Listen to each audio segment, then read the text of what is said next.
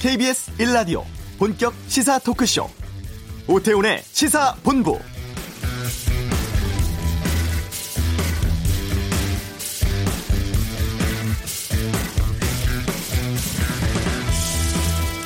안녕하십니까. 오태훈 아나운서의 휴가로 이번 한 주 대신해서 진행을 맡고 있는 아나운서 박노원입니다.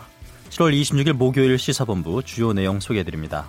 어제 소설 광장의 작가 최인훈 선생님의 연결식이 있었는데요. 소설가 공지영 씨로부터 고인에 대한 이야기와 더불어서 우리 곁을 떠난 또 한 분의 어, 고 노회찬 이 의원과의 인연 그리고 신작 소설에 대한 이야기도 나눠보겠습니다.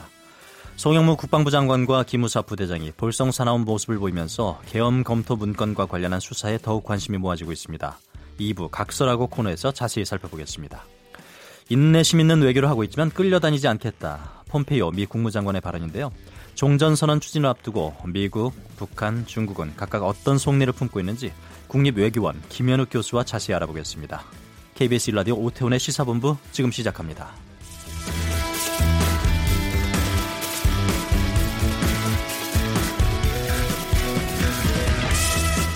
이 시각 가장 핫하고 중요한 뉴스 김기화 기자의 방금 뉴스 시간입니다. KBS 보도국 김기화 기자와 함께합니다. 안녕하세요. 안녕하세요. 내일이 정전협정 체결일인데 네. 미군 유해 송환이 이루어질 가능성이 높다는 소식이 지금 전해지고 있어요. 네, 아무래도 좀 상징적이기 때문에 아마 내일 진행될 것 같은데요. 북한이 최근 이 판문점에서 유엔군 사령부가 지금까지 계속 보관해온 미군 유해 송환용 나무 상자 요거를 수령하고 또 미국 측도 오산 기지의 수송기를 지금 대기시키는 등 이 정전 협정인 체결일을 내일 유해를 송환하기 위한 준비가 지금 마무리돼 가고 있는 것으로 알려졌습니다. 예. 한 외교 외교 소식통이 오늘 밝힌 내용인데요. 양측이 27일 유해 송환을 위해 준비하고 있는 것으로 알고 있다. 양측이 막판까지 조율을 신중히 하고 있다라고 말했습니다. 북한은 그동안 확보해 놓은 미군으로 추정되는 유해 200여 구에 대해 어, 자체 검식을 통해서 동물뼈 같은 걸 좀 가려내는 그런 작업을 해왔다고 합니다. 예. 그리고 유해 송환 과정에 이 미국 국방부 전쟁 포로 및 실종자 확인국 어, 관계자들이 방북을 해서 현지에서 간단한 확인 작업을 어, 진행할 것으로 전해졌습니다. 미국은 군 수송기를 보내서요 원산에 있는 갈마 비행장에서 북한으로부터 이 유해를 돌려받은 다음에 이거를 어, 미 오산에 있는 미군 공군 기지로 이송할 계획일 것으로 알려졌습니다. 네. 유해 송환용 미군 수송기 지금 오산 공군 기지에 있는데요. 요거를 받아가지고 아마 하와이에 있는 어, 센터로 가져갈 것으로 보입니다. 순조롭게 이루어지길 바라겠습니다. 네. 당정이 오늘 저소득 가구에 대한 지원책에 대해서 협의한 결과를 내놨죠? 그렇습니다. 어, 더불어민주당과 정부가 어, 저소득층과 중소기업을 겨냥한 지원 대책을 발표했는데요. 예. 먼저 이 저소득 가구에는 부양 자녀 한 명당 최대 50만 원을 지급하는 자녀 장려금이 있는데요. 이 대상을 어, 생계급여 수급자, 기초생활수급자까지 확대하기로 했습니다. 지급액도 자녀 1인당 최대 70만 원으로 인상할 예정입니다. 아, 또 일자리 창출을 위해서요 어, 중소기업 고용 증가 인원에 대한 아, 사회보험료 세액 공제를 적용하고요. 중소 또 중견기업의 경우에 비정규직을 쓰다가 이 사람을 정규직으로 전환을 하면 예. 세액 공제를 해주는 적용 기한을 좀 더 연장을 해주기로 했습니다. 또 서민을 위한 세액 공제 혜택도 있다면서요? 그렇습니다. 어, 총 급여 7천만 원 이하의 근로자 그리고 사업 소득 금액 6천만 원 이하의 성실 사업자의 산후조리 비용도 비, 어, 비용도 대해서 의료비 세액 공제를 적용한다고 합니다. 예. 성실 사업자는 카드 가맹도 하고 현금 영수증도 제대로 내는 내, 발급을 해주는 종합소득세를 똑바로 내는 그런 사업자를 말하는데요. 또, 또 이것과 관련해서 이것과 따로 이 기부 문화를 또 활성화하기 위해서 기부금 세액 공제 기준도 인하하기로 했습니다. 예. 탈세 방지를 위한 대책도 나왔는데요. 해외 직접 투자 미신고 과태료 인상하고요. 역외 탈세에 대한 과세가 가능한 기간도 연장하기로 했습니다. 또 에너지 세제를 또 환경 친화적으로 개편하기 위해서 유연탄에 대한 어, 제세 부담을 인상하고 LNG는 대폭 인하하기로 했습니다. 네. 다음 소식 살펴보겠습니다. 정봉주 전 의원의 성추행 의혹 보도를 둘러싸고 공방이 뜨거웠었는데 맞습니다. 경찰이 수사 결과를 발표했어요. 그렇습니다. 경찰이 성추행 의혹을 제기한 보도 어, 허위로 보기 어렵다라고 판단했습니다. 허위로 보기 어렵다. 그렇습니다. 네. 어, 서울경찰청 지능범죄수사대가 정봉주 전 의원을 명예훼손 혐의 기소 의견으로 검찰에 송치하기로 했는데요. 이 사건에 대해서 짧게 알아보면요. 이게 지난 3월에 있었던 사건입니다. 인터넷 매체 프레시안이 어, 정전 의원이 2011년 12월에 구속을 앞두고 서울의 한 호텔에 있는 카페에서 당시에 대학생이었던 피해 여성을 만나서 성추행을 시도했다. 이런 보도를 했습니다. 근데 정전 의원이 이에 대해서 자, 자신은 그 호텔에 간 적도 없다. 그러니까 당연히 성추행도 한 적 없다. 이렇게 부인을 계속 했었죠. 그랬다가 어, 해당 호텔에서 자신의 카드 결제 내역이 확인됐다면서 스스로 프레시안 측에 대한 고소를 취하하고 서울시장 후보를 사퇴했었던 예. 사건입니다. 예. 이에 대해서 경찰은 자신의 성추행 의혹을 제기한 프레시안의 보도가 당시에 정의전 의원이 거짓말이다. 대국민 사기극이다. 이렇게 주장을 했었어요. 이거에 대해서 정전 의원이 어, 프레시안 측의 명예를 훼손했다라고 판단을 한 겁니다. 예. 반면 정전 의원이 어, 프레시안 기자 등을 허위 사실 허위 사실 공표 혐의로 고소를 했거든요. 이 사건은 불기소 의견 쉽게 말해서 기소할 필요가 없다. 라고 검찰에 넘기기로 했습니다. 네. 경찰은 관련자들의 진술, 또 주고받은 이메일 내용, 또 사건 당일 카드 결제 내역을 보면은 정전 의원의 성추행 의혹 보도가 다소 과장된 부분은 있지만 허위는 아니다라는 입장입니다. 이로써 어, 성추행 의혹 보도를 둘러싼 양측 공방에서요 정전 의원이 상당히 불리한 입장에 놓이게 됐습니다. 그렇게 됐습니다. 네. 라오스에서 SK건설이 시공에 참여한 댐이 붕괴된 지 나흘째인데 사고 원인을 두고 주장이 엇갈리고 있어요. 그렇습니다. SK건설이 라오스에서 시공 중인 댐 사고로 아직까지 수천 명이 고립돼 있는데요. 피해가 큽니다. 그렇습니다. 지금까지 구조된 사람만 2,800명인데 어, 지금도 여전히 흙탕물 속에서 구조를 기다리는 사람이 3천 명이 넘는다고 합니다. 예. 라오스 총리는 지금까지 131명이 실종됐고 모두 라오스니다라고 발표했는데요. 또 다른 정부 관계자는 사망자가 최소 26명이라고 했는데 일부 언론에서는 훨씬 많을 수 있다 이런 전망도 나오고 있습니다. SK건설은 댐이 붕괴된 게 아니고 폭우 때문에 범람한 것이다라고 강조합니다. 쉽게 말해서 자기들 책임이 아니라 자연재해라는 입장인 건데요. 이에 대해서 공동, 공동 수주업체인 한국서부발전은 어, 얘기가 좀 다른데요. 지난 20일에 이미 어, 보조댐의 중앙부가 11cm, 11cm 정도 미세하게 가라앉은 부분이 발견됐다고 보고를 한 겁니다. 그리고 사고 직전인 22일에는 이게 10곳 넘게 확산됐었다는 겁니다. 결국 인재 쪽에 무게가 실리는 주장입니다. 원인뿐만 아니라 주민 대피 시기를 놓고도 논란이 있다고 해요. 그렇습니다. 주민 이게 너무 인명 피해가 너무 커졌기 때문에 예. 이 대피 시점을 놓고도 굉장히 책임 공방이 거, 거세질 것 같은데요. SK건설은 댐 유실을 22일 밤 9시에 발견했는데 직후에 주민 대피를 시작했다라고 했고요. 서부 발전은 의견이 다릅니다. 23일 오전 11시에서야 대피가 시작됐다라고 보고했는데요. 이 넘치기 시작한 게 23일 3시 반이거든요. 그러니까 대피할 시간이 별로 없었던 거죠. 예. 라오스 정부는 이번 사고 지역을 재난 지역으로 규정하고요. 구호 작업을 벌이고 있습니다. 예. 경제뉴스 하나 더 살펴보겠습니다. 2분기 한국 경제 성장률이 0.7%로 집계되는데 네. 기대보다 낮은 수치인 거죠. 그렇습니다. 한국은행이 오늘 발표한 어, 실질 국내 총생산 어, GDP 속보치를 보면요. 2분기 GDP가 398조 3,300억 원인데요. 1분기 때에 비해서 0.7% 성장하긴 했지만 1분기 때는 앞서보다 1%나 성장했거든요. 그렇기 때문에 성장 속도가 살짝 더뎌진 거죠. 한국은행은 2분기 성장률이 좀 줄어들긴 했지만 1분기 때좀 1분기 때 좀 크게 올랐기 때문에 상대적인 면이 있고 올해 상반기 성장률만 놓고 봐도 어, 잠재 성장 수준을 이어가고 있다. 큰 걱정하지 않아도 될 것 같다라고 평가했습니다. 또 이런 성장세가 계속돼서요. 3, 4분기 때 성장률이 0.8이나 0.94 정도, 그 사이 정도만 수준이 돼도 한국은행이 앞서 예상한 연 성장률 2.9%는 어느 정도 달, 달성이 가능할 것 같다라고 대답했습니다. 다만 하반기에 지금 중미 무역 분쟁이 아직도 어, 진행되고 있기 때문에 예. 무역 분쟁 또 금융시장 불안 같은 위험 요인들이 있을 것 같다. 좀 지켜봐야 한다라고 설명했습니다. 예. 어쨌거나 2분기 성장률이 떨어진 이유는 뭘까요? 어, 일단 소비와 수출은 증가세를 유지했지만 속도가 굉장히 둔화됐고요. 또 지난 분기에 또 건설과 설비 투자가 굉장히 성, 장을 많이 이끌었었는데 네. 이번에는 좀 마이너스 성장세를 기록했습니다. 특히 설비 투자가 기계류, 운송 장비가 다 줄어가지고 6.6%나 감소했다고 합니다. 예. 2016년 1, 분기 이후에 이렇게 어, 최저 수준인 건 처음인데요. 앞으로 지켜봐야 될 것 같습니다. 방금 뉴스 KBS 보도본부 김기화 기자와 함께했습니다. 잘 들었습니다. 고맙습니다. 이어서 이 시각 교통 상황 살펴보겠습니다. 교통정보센터 연결합니다. 이승미 리포터. 네, 이 시각 교통 상황입니다. 짧은 정체가 작업 구간 중심으로 나타나고 있습니다. 먼저 천안 논산 고속도로 논산 방향은 공주분기점 부근에서 승용차 관련 사고가 났습니다. 갓길에서 처리 작업하고 있습니다. 2차 사고 나지 않도록 조심하셔야겠고요. 여파로 인한 정체는 없는 상태입니다. 서울 양양 고속도로와 청주 영덕 고속도로 소통 상황은 원활하고요. 영동 고속도로 강릉 쪽으로 군포에서 북수원 쪽으로 6km 정체고요. 속사 부근 3km 구간 구간에서 작업 여파를 받고 있습니다. 대전 통영고속도로 통영 방향으로 남대전 부근에서 작업을 하고 있어서 2km 구간 밀리고 있고요. 이 외에도 중부 내륙고속도로 지선 현풍 쪽으로 달성 터널한 작업 때문에 3km 구간 정체고요. 중앙고속도로 지선 김해 방향으로 대동 분기점 부근에서 작업을 하고 있어서 2km 구간 여파받고 있습니다. KBS 교통정보센터였습니다.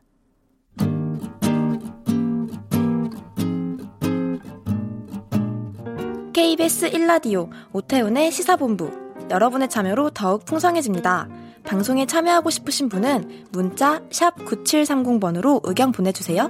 애플리케이션 콩과 마이케이는 무료입니다. 많은 참여 부탁드려요.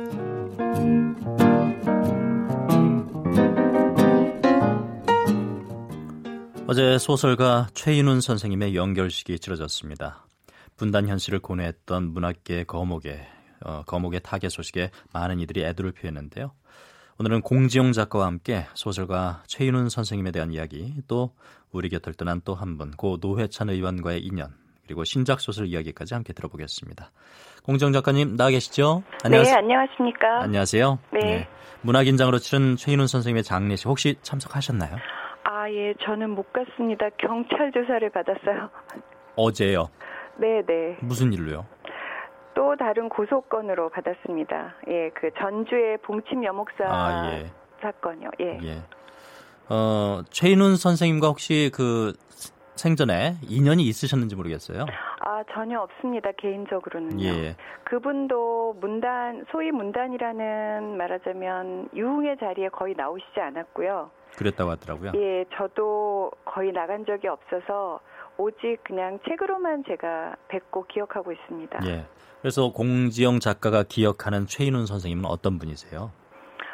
글쎄요, 저는 어렸을 때 최인훈 선생님의 글을 읽고 굉장히 큰 충격을 받았던 기억이 아직도 있습니다. 음, 예. 그 지금까지도 통틀어서 분단의 문제를 이미 그 70년대 초반에 이미 너무나도 지적이고 너무나도 성찰적이고 그리고 너무나도 정확하게 묘사하고 계셨던 그 광장이라든가 회색인 이런 책들에 대해서 엄청난 많은 영향을 받았죠. 예. 분단 현실을 고뇌하는 작가들은 많았는데요. 네. 특히나 최인훈 선생님의 광장은 어, 다른 분들과 또 다른 독특한 면이 있고 어, 특징적인 면이 있거든요. 어떤 네. 점에서 그렇다고 보세요? 보통 이제 70년대가 박정희 유신과 더불어서 사실은 우리 문학에서 오래된 그 소위 참여와 순수 이런 것들이 갈라지기 시작했고 어, 말하자면 분단이나 이런 문제를 다루는 소설들은 어, 어떤 의미에서 약간 그 말하자면 프로파겐다가 조금 더 강한 느낌이 있는 소설들이 굉장히 많았었어요. 예. 근데 제가 이제 80년대 들어서 젊은 시절에 치우는의 그 광장이라든가 회색인을 처음 예. 장을 열었을 때 그 소위 말해서 우리가 분단을 다뤘다고 하는 그 광장의 첫 문장이 이렇게 시작합니다. 예, 바다는 크레파스보다 진한 푸르고 육중한 비늘을 무겁게 뒤채면서 숨을 쉰다. 예. 어, 최인훈 선생 같은 경우는 첫 번째 문장을 생각하시기 위해서 몇 개월을 소비하신다고 일전에 인터뷰에서 말씀하신 적도 있고, 예. 그러니까 아름답고 사색적인 그 어떤 책이 가지는 독특한 맛으로 그 분단의 문제에 접근했을 때 이 책이 가지는 폭발력이 엄청났었던 거죠. 예. 저도 그런 것들을 보면서 어, 우리가 중요한 문제를 이야기한다고 해서 사회 문제를 이야기한다고 해서 미학적인 측면을 결코 포기할 수 없다는 이런 여러 가지 예술의 문제들을 도전받았던 그런 기억이 납니다. 예. 광장과 밀실로 상징되는 남과 북. 양쪽에 다 환멸을 끼고 광장의 주인공 이명주는 결국 제3세기로 향하다가 몸을 던지거든요. 네. 이 결론에 대해서는 어떻게 생각하세요? 어, 이 결론에 대해서 사실은 어떤 의미에서 한 지난 몇 년 전까지만 해도 너무나도 동의했어요. 저 같은 경우라도 그러니까 죽지는 죽을 용기는 없겠지만 이렇게 할 수밖에 없지 않겠나. 예. 그러니까 남과 북 모두가 정말 인간이 살아갈 수 없을 만큼 이념으로 서로를 괴롭히고 있던 이 현실에 대해서 그 이후로도 이 정도의 역작은 제가 찾아보기가 힘들었던 것 같아요. 강렬했죠. 예. 네. 그런데 이렇게 어, 너무 환멸을 느끼다 보면 염세주의에 빠질 수도 있잖아요. 혹시라도. 어, 염세주의에 빠지진 않고요. 사실은 예. 문학이라는 것이 그것을 다시 승화해내는 에너지를 갖고 있는 음, 것이니까요. 맞습니다. 예. 예. 최인우 선생님 같은 경우는 거의 현실적으로 발언을 하시지 않았습니다마는 제가 알기로 서울예대에서 그 수많은 제자들을 양성하시면서 어, 재작년, 작년인가요? 그 박근혜 탄핵 때그 어, 주심 판사가 읽었던 문장, 예. 그러니까 어, 피고인 박근혜를 파면한다라는 문장이 예. 21세기의 최고의 문장이라고 극찬하셨다고 합니다. 거리는 두고 계시지만 사회에 대해서 끊임없이 관심을 갖고 아, 계셨어요. 그렇죠. 이런 이런 이런 사색을 하셨던 분이 사회에 대해서 무심하실 리는 없었지만 그렇죠. 예 그거를 후학 양성과 자신의 글로 아마 표현하셨던 것 같아요. 맞습니다. 역사와 사회에 무관심한 분이 그런 글을 쓰실 수가 없는 거죠. 아 그렇죠.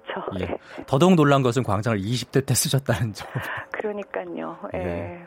어, 문단 권력과 거리를 두고 사셨는데 자, 공정 작가는 어떻게 생각하세요? 작가가 사회 참여를 적극적으로 하는 것과 또 그것을 좀 어, 경계해야 된다거나 지향해야 된다거나 그런 생각 이 뭐좀 찬반 양론이 있는데 공정 작가님은 어떻게 생각하세요? 작가가 좀 아, 사회 일단 참여에 그 대해서. 문단 권력하고 사회 참여는 좀 다른 다르죠. 예, 얘기고요. 예.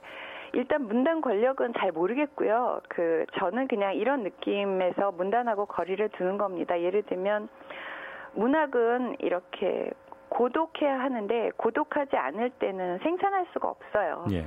그래서 너무 패거리로 몰려다니면 사실은 생산량이 떨어지는 것은 자명한 일이고요. 예. 두 번째 이제 그 사회 참여에 관해서는 저는 거꾸로 사회적인 발언만 안 하는 것도 굉장히 역설적으로 아주 강력한 사회 참여라고 생각합니다. 사회적인 발언만 안 하는 거. 네, 예. 그것도 굉장히 정치적이죠. 음. 사회적인 발언만 하는 것도 정치적이고 예. 저는 인간이 살면서 정치라는 것이 떼어놓을 수가 없기 때문에 예. 예 그런 부분에 대해서는 어, 마음을 먹었고요. 제가 이번에 나오는 책에서도 좀 이야기를 했습니다만 제가 새벽마다 미사를 간 지가 5년이 넘었는데요. 그러니까 미사를 가는 것, 그다음에 제가 또 취미 중에 하나가 저희 집 정원을 가꾸는 건데 예. 정원을 가꾸는 것, 그리고 사회적인 불의와 싸우는 것 이것이 그 글을 쓰는 것과 더불어 이 네 가지가 같은 일이라고 생각합니다. 신작 소설 얘기 나온 김에 네. 바로 들어가겠습니다. 이번에 5년 만에 신작 헬이라는 소설 들고 오셨는데 네. 어떤 책입니까? 이것은 어떤 악녀에 대한 보고서예요. 그럼 해리가 이름인가요? 해리는 해리성 인격 장애 음. 그러니까 우리가 말하면 그 분열이나. 예, 예, 예. 예, 이런 것의 해리고요. 예. 여주인공의 이름입니다. 이름입니다. 아, 중의적으로 쓰셨군요. 네, 네. 예.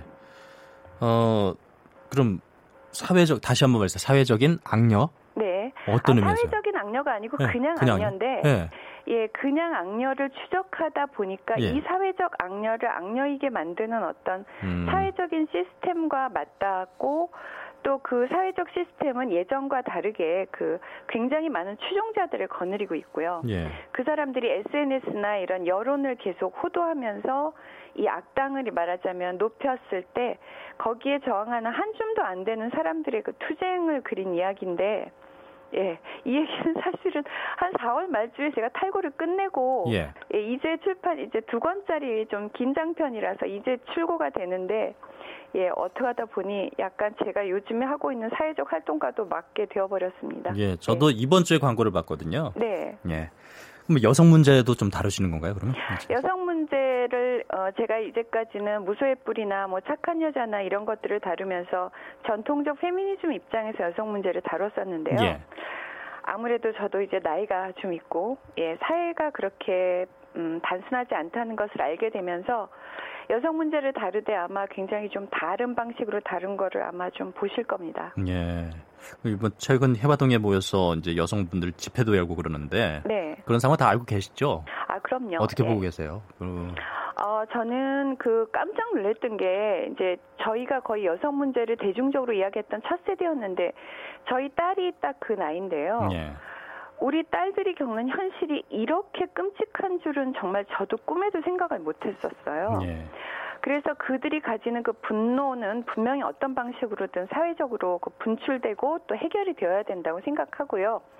다만 어, 문재인 대통령의 말씀이 사실은 간디의 말씀을 빌었던 그 말씀이 되게 좋다고 생각하는데 평화로 가는 길은 없다. 평화가 길이다라는 것처럼 여성, 그러니까 여성의 인권은 전체 인권, 인권과 떨어져서 생각하는 것은 이미 길이 아닙니다. 예. 그 가장 경계해야 되는 것이 괴물과 싸우다가 괴물이 되어버리거든요. 맞습니다. 예, 그래서 그 괴물과 싸우면서 괴물을 위해서 기도해주는 마음이 없이는 그 우리도 우리가 가진 그 아름다운 점마저 다 잃게 된다는 것을 후배들한테 좀 안타깝게 제가 부탁하고 싶어요. 예. 고 노회찬 의원과 인연이 있는 것으로 알고 있는데 혹시 생전에 고인 생전에 여성 문제 또는 한국에서 여성으로 살아간다는 것 이와 관련한 얘기를 나누신 혹시 기억이 있나요? 그런 문제는 나눈 적이 없고요. 예. 책이나 어, 그다음에 제가 쌍용 자동차 그 르포를 냈을 때 예. 흔쾌히 지역구에서 그 아무도 해주시지 않았는데 지역구에서 북 콘서트를 열어주셨어요. 노회찬 의원. 네, 지역구에서. 그때 예. 저기 상계동 쪽에 예. 아 노원구에서 의원 나실 때 말씀하시는 네, 건가요? 네. 그때 아무도 그렇게 해주시지 않았거든요. 근데 흔쾌히 해주셨고 제가 또 책에 특별히 부탁을 하셔서 예. 예. 제가 노회찬 의원 첫 책에 표사를 추천사를 써드렸었죠. 아. 그때 제가 정치도 그리고 진보 정치도 이렇게 젊고 재미있게 할 수 있다는 노회찬 의원에 대해서 제가 극찬을 한번 드렸었고요. 예. 예, 너무 가슴이 아픕니다. 소식 들으셨을 때, 아, 뭐 믿, 아, 믿을 수가 없으셨을 것 같아요. 소리 지르면서 두 마디 했어요. 안 돼라고요. 그, 너무 속상했어요. 가장 마지막으로 본 지가 언제죠? 마장 마지막으로 뵀던 예. 게그 의자놀이 때로 하고 제가 그 이후로 거의 예. 어, 말하자면 사회 활동에 바깥에 나가지 않아가지고요. 예. 예, 그때 뵙고 그때 같이 식사를 했을 때 예. 예, 오징어 섞어찌개인가 사주셨던 기억이 납니다. 워낙 뭐 다독가셔서 공정 작가의 책을 이미 많이 읽으셨을 것 같아요. 그때 대화 자리에서도 그런 얘기 하지 않으셨어요? 네, 많이 읽으셨어요. 다 읽으셨고 음. 예. 예, 의자놀이에 대해서도 굉장히 많이 예. 음. 아이고 막상 또 말을 꺼내려니까. 예.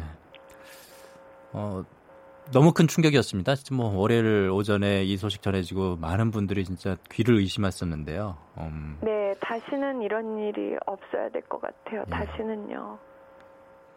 공지영 작가님이 그러니까 최초로 보신 전 노회찬 의원님을 가장 먼저 뵀을 때가 그러면 그 도서 출판 출판 기념회 네네. 그때 제가 그때였구나. 추천사 써드리면서 고맙다고 예. 하셔가지고 만나서 한번 밥을 먹었던 것 같아요. 근데 예. 생각보다 사석에서 많이 안 웃기시더라고요. 그렇다면서요. 예, 그 되게 과묵하셨고 그래서 그러시더라고요. 제가 예. 약간 어 뭐지 이렇게 생각했는데 생각해 보니까 사람의 에너지라는 게 유한해서 예. 아마 근데 그 소위 그 말하자 엘리트 출신이시잖아요. 그 누구보다도 엘리트였지만 네, 누구보다 그런데 대중적인 그 서민적인 분이셨죠. 그렇게 유머를 구사하시는 분은 전 처음 봤어요. 예. 엘리트들이 보통 보면 되게 굳어져 갖고 유머를 잘 구사 못 하시거든요. 음. 이분은 누구보다도 겸손했기 때문에 그런 유머가 가능하셨던 것 같아요. 음, 예.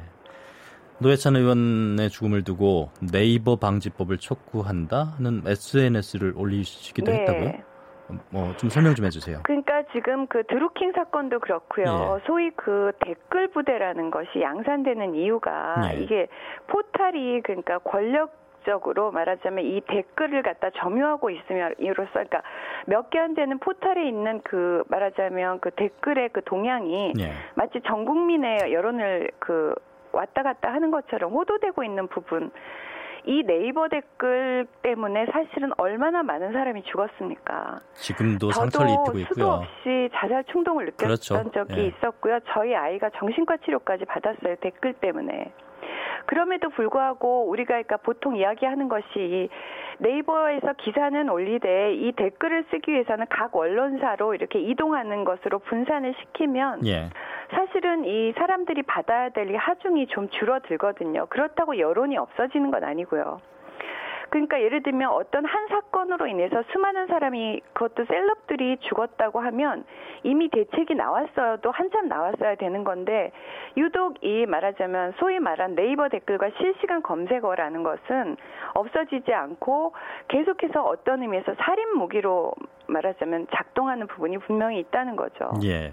예, 이런 부분에서 그 정말 적극적인 어떤 그런 음, 전향적인 검토가 필요하다고 생각하고 저는 그런 의미에서 이 주요 포탈의 이 독점적인 그 댓글 행태가 없어지면 드루킹도 없을 것이고 댓글 부대도 없어질 것이고 정말 많은 분들의 그 아까운 자살 같은 것들을 막지 않을 수 있, 막을 수 있지 않을까. 예, 이런 부분에서 제가 그 다른 분들의 의견을 빌어서 제가 그 SNS에 게재를 한 것입니다. 음, 예, 예. 그 부분도 이제 더는 늦출 수가 없습니다. 네, 너무 많이. 주- 돌아가셨고 또 앞으로도 이거 굉장히 심할 거예요. 저 같은 경우도 실제로 엄청난 자살 충동을 느꼈었어요. 댓글 피하면은 뭐할 말 많으시잖아요. 네. 어, 다시 신작 얘기로 돌아와서 이 헬이라는 책이 어떤 분들에게 좀 특히 더 많이 읽혔으면 좋을까요? 사실은 제가 이렇게 저조차도 독자 입장에서 별로 재밌는 소설이 없었는데요. 아니 재밌어요. 왜 그렇게 재밌는 하셨어요? 소설을 읽어주세요. 뭐 소설은 사실은 예술의 한 장르이고 이렇기 때문에 너무 다큐로 가면 재미가 없는데 예. 어, 어쨌든 먼저 읽어보신 분들이 무지하게 재밌다고 하니까 제가 좀 마음이 놓였습니다. 음, 예. 신작 소설 헬이 또 많은 분들에게 어, 각광받고 많이 널리 읽히기를 또 바라겠습니다. 아유 오늘- 감사합니다. 예, 오늘 말씀 잘 들었습니다. 네, 네, 네. 소설가 공지영 작가와 함께했습니다.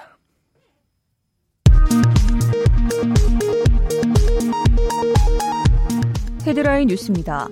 폼페이오 미국 국무장관은 북한 비핵화와 관련한 미국의 목표는 트럼프 대통령의 첫 번째 임기 말까지 완전하고 검증 가능하며 불가역적인 비핵화를 달성하는 것이라고 밝혔습니다.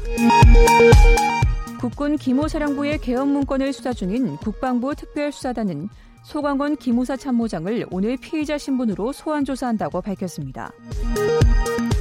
일본 해상에서 조업 중이던 우리나라 원양어선 두 척이 충돌해 외국인 선원 3명이 실종됐습니다. 허익범 특검팀이 경제적 공진화 모임 경공모의 핵심 회원 촛보 김모 씨와 트렐로 강모 씨에 대해 드루킹과 함께 댓글 조작 시스템 킹크랩을 개발 운영하고 이를 통해 댓글 조작을 벌인 혐의로 구속영장을 청구했습니다.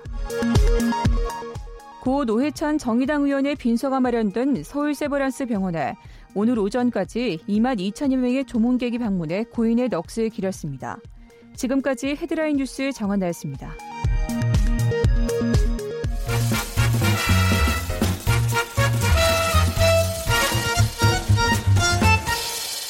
오태훈의 시사본부. 국민청원 게시판을 통해서 한 주간의 사회 이슈를 짚어보는 김현석 기자의 핫뜨는 청원. 지난주부터 목요일로 자리를 옮겼습니다. 김현석 기자 안녕하세요. 예, 안녕하세요. 오늘은 어떤 청원 소개해 주시겠습니까? 일단 본부장이 바뀌었네요. 휴가 갔습니다. 네, 반갑습니다. 네, 지난 좀 전에 이제 공정 작가님도 말씀하셨듯이 이제 노회찬 정의당 원내대표가 비극적인 죽음을 맞이했잖아요. 예. 개인적으로도 뭐 이렇게 취재 때문에 또는 다른 이유로 몇 번 뵌 적도 있고 네. 또 이제 올해 초에 동네 호프집에서 한번 뵌 적이 있었어요. 굉장히 이제 소박하시고 또 굉장히 친절하신 분이었는데 네. 개인적으로 참 이제 안타깝습니다.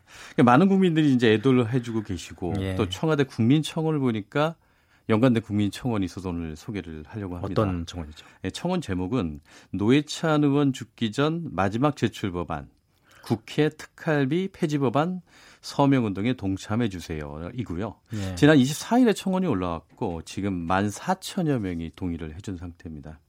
그 특수활동비, 특수활동비 많이 들었는데 정확하게 어떤 항목이에요? 특수활동비가. 네, 그래서 저도 한번 찾아봤어요. 예. 특수활동비가 예. 뭔가. 그때 이제 어떻게 정의가 돼 있냐면 예. 기밀 유지가 요구되는 정보 수집, 사건 수사 또는 이에 준하는 국정 수행 활동에 쓰이는 돈 을 네. 위해서 집행하는 돈이다라고 이렇게 정의가 돼 있더라고요. 그래서 이제 주로 이제 국정원, 국방부, 경찰, 검찰, 국세청, 청와대 그리고 이제 국회 등에 그 배정이 되고 있었고. 예. 근데 이제 특수활동비가 다른 경비하고 가장 크게 다른 점이 뭐냐면 보안과 대외 비밀 유지가 필요하잖아요. 예. 그래서 어디에 썼는지 밝힐 필요도 없고 또 영수증을 첨부하지 않아도 된다는 거죠. 그러다 보니까 지난번에 이제 국정원 특수활동비 일부가 이제 청와대로 상납되는 뭐 그런 사건이 벌어지는 거죠. 영수증이 이제 필요가 없으니까요. 법원에서 국회 특활비 사용 내역을 공개하라고 판단했죠. 그렇죠. 지금까지는 이제 영수증 없이 사용하다 보니까 이제 어디에 배정됐는지 네. 도저히 몰랐었지 않습니까? 네. 근데 이제 특활비가 논란이 되는 게 2015년이었어요. 그때 그 홍준표 전 자유한국당 대표가 특활비를 월급처럼 집에 갖다 뭐 가져갔다 아주 당당히 뭐 얘기해서 당당하게 네. 얘기해서 문제가 됐는데 네. 그때 이제 참여연대가 소송을 제기를 했어요. 특활비를 공개하라. 공개하라.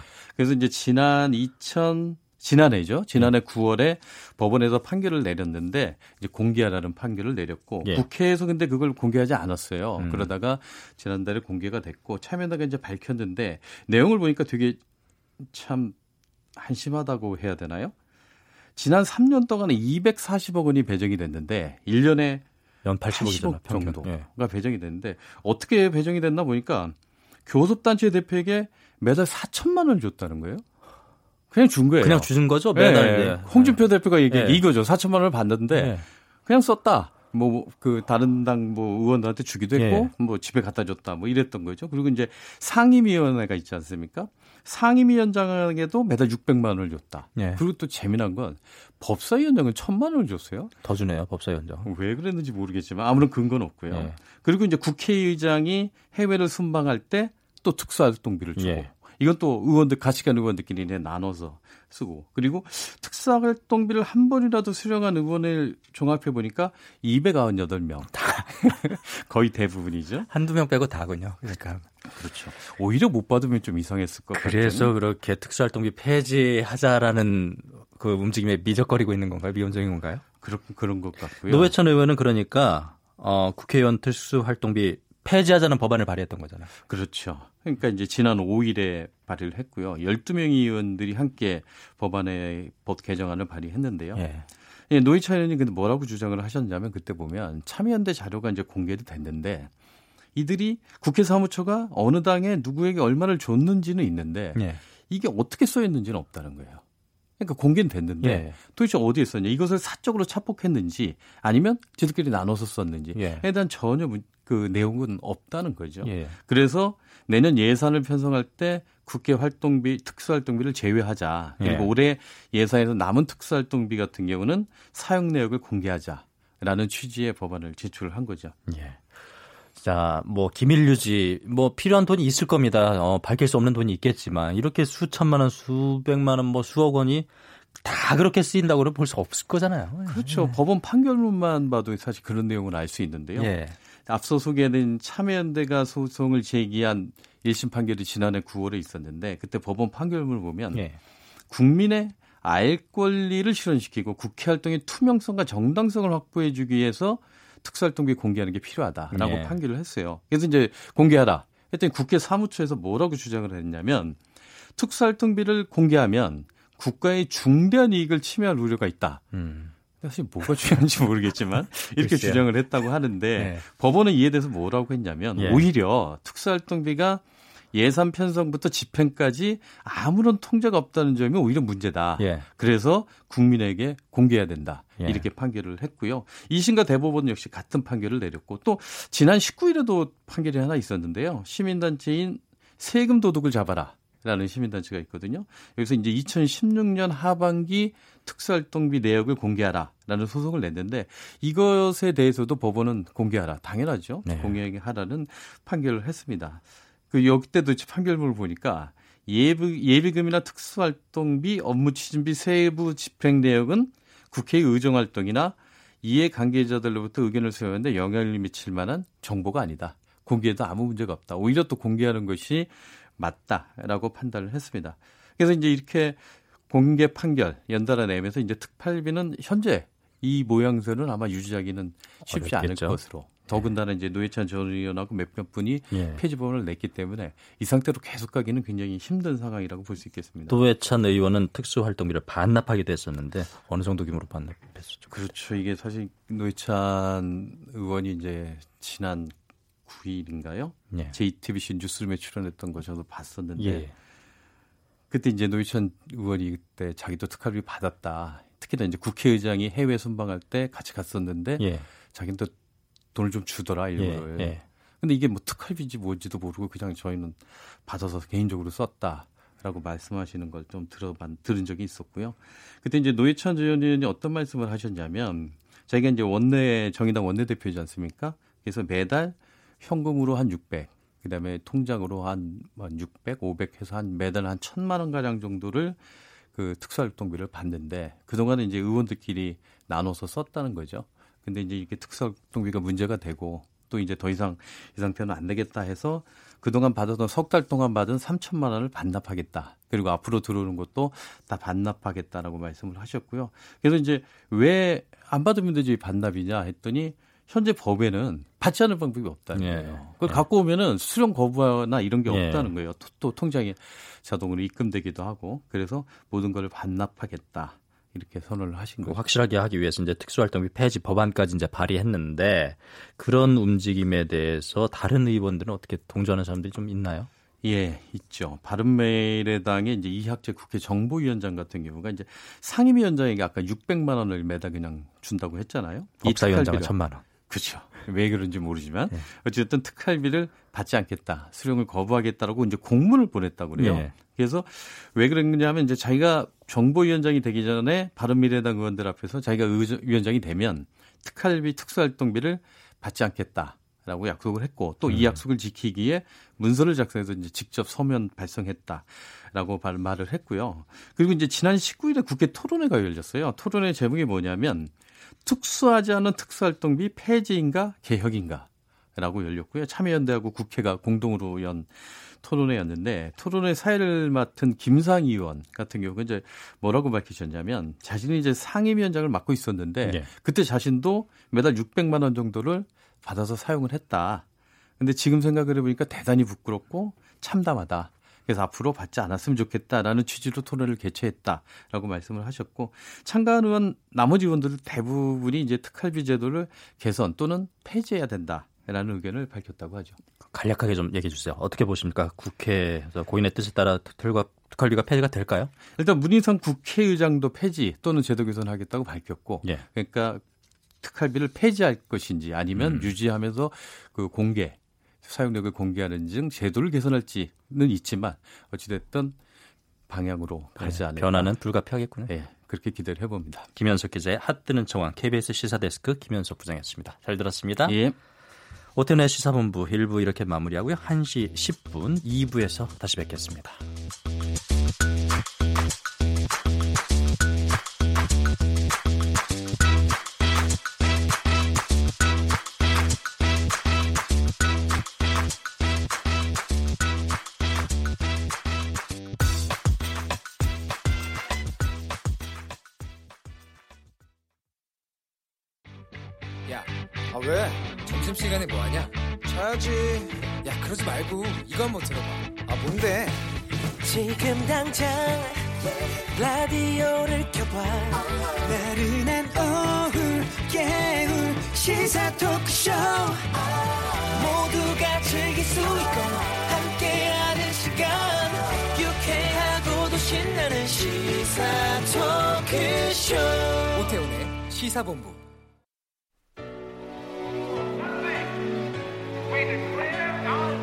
양심을 걸고 답변드리겠습니다. 유수영은 잘못된 것이 아니다. 법조계 문의를 해보니 문제가 될 것이 없다고 한다. 완벽한 거짓말입니다. 대한민국의 대장까지 맞추고 장관하고 있는 사람이 거짓말하겠습니까? 이제부터 전쟁이야.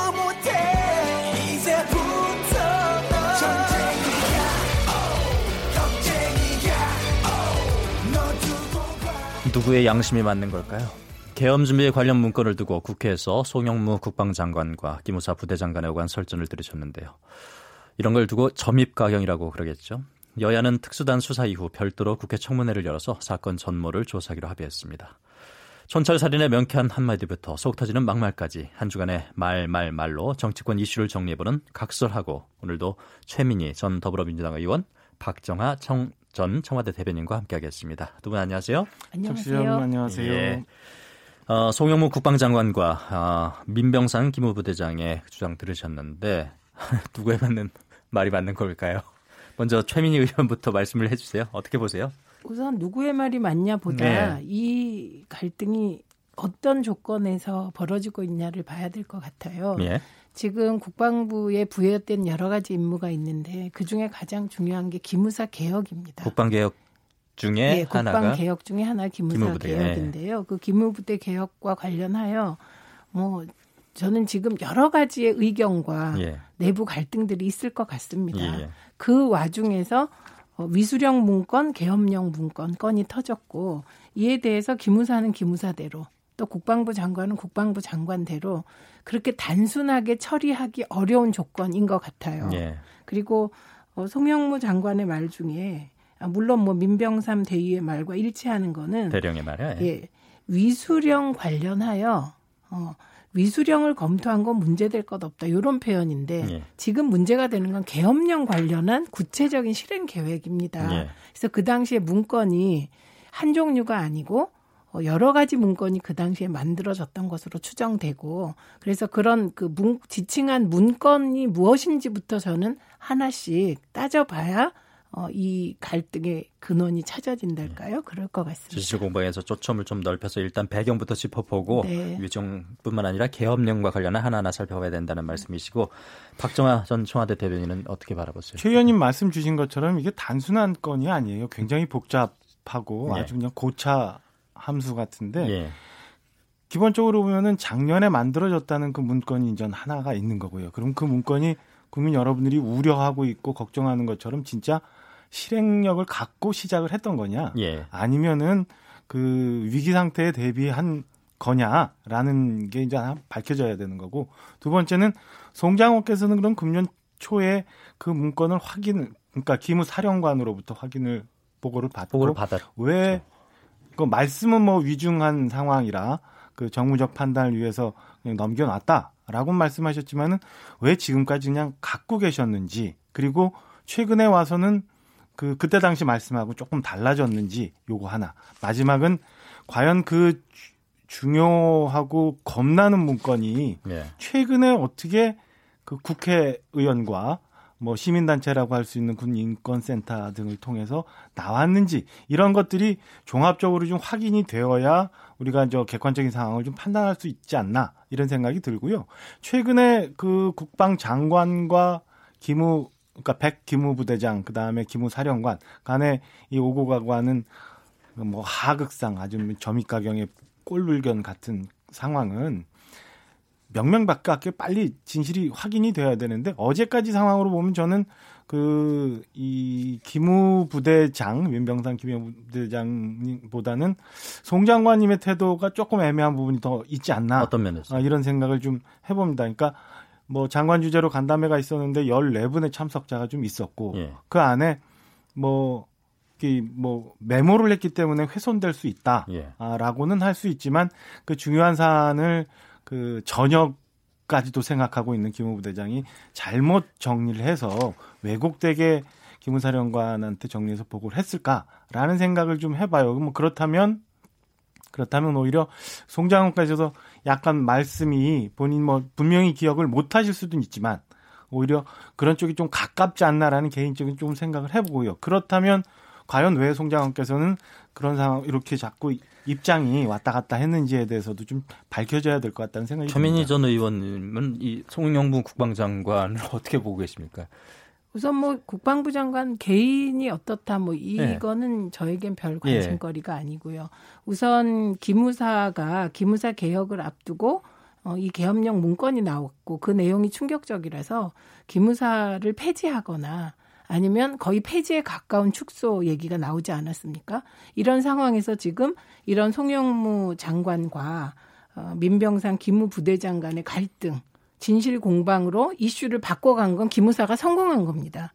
예, 그런데 그게 그렇게 프레임 바꾼다고 해결될 일은 아니고 예. 그래서 이게 본질은 아니고 예. 격가지인데 예. 지금 야당과 일부 언론이 격가지를 키워서 본질을 덮으려는 뭐 이런 형국이 아닌가. 그래서 그 부분은 뭐 옳지 않다. 의제를 바꿔선 안 되고 필요하다면 이 진실 공방도 밝혀야 하지만 더 중요한 건 개헌 문건 자체의 문제다. 이렇게 말씀드리고요. 그다음에 어 지금 기무사가 주장하는 뭐 송영무 장관이 위수령이 위수령 검토가 문제될 거 없고 세월호 민간인 사찰도 그 수사 대상이 아니다라는 말 라고 송 예. 장관이 그렇게 했다고 기무부대에서 주장하는 거죠. 기무부대에서 내부에 보고한 내용입니다. 예. 그리고 기무부대가 일치해서 그 주장을 하고 있기 때문에 저는 지금 뭐 그 기무부대 내부 보고가 맞다 이 상황에서 지금 그렇게 단정하기는 어렵다 이렇게 봅니다. 그리고 국방부 장관이 어, 보고를 이제 보고 자세하게 그 내용을 읽은 게 아니라 네.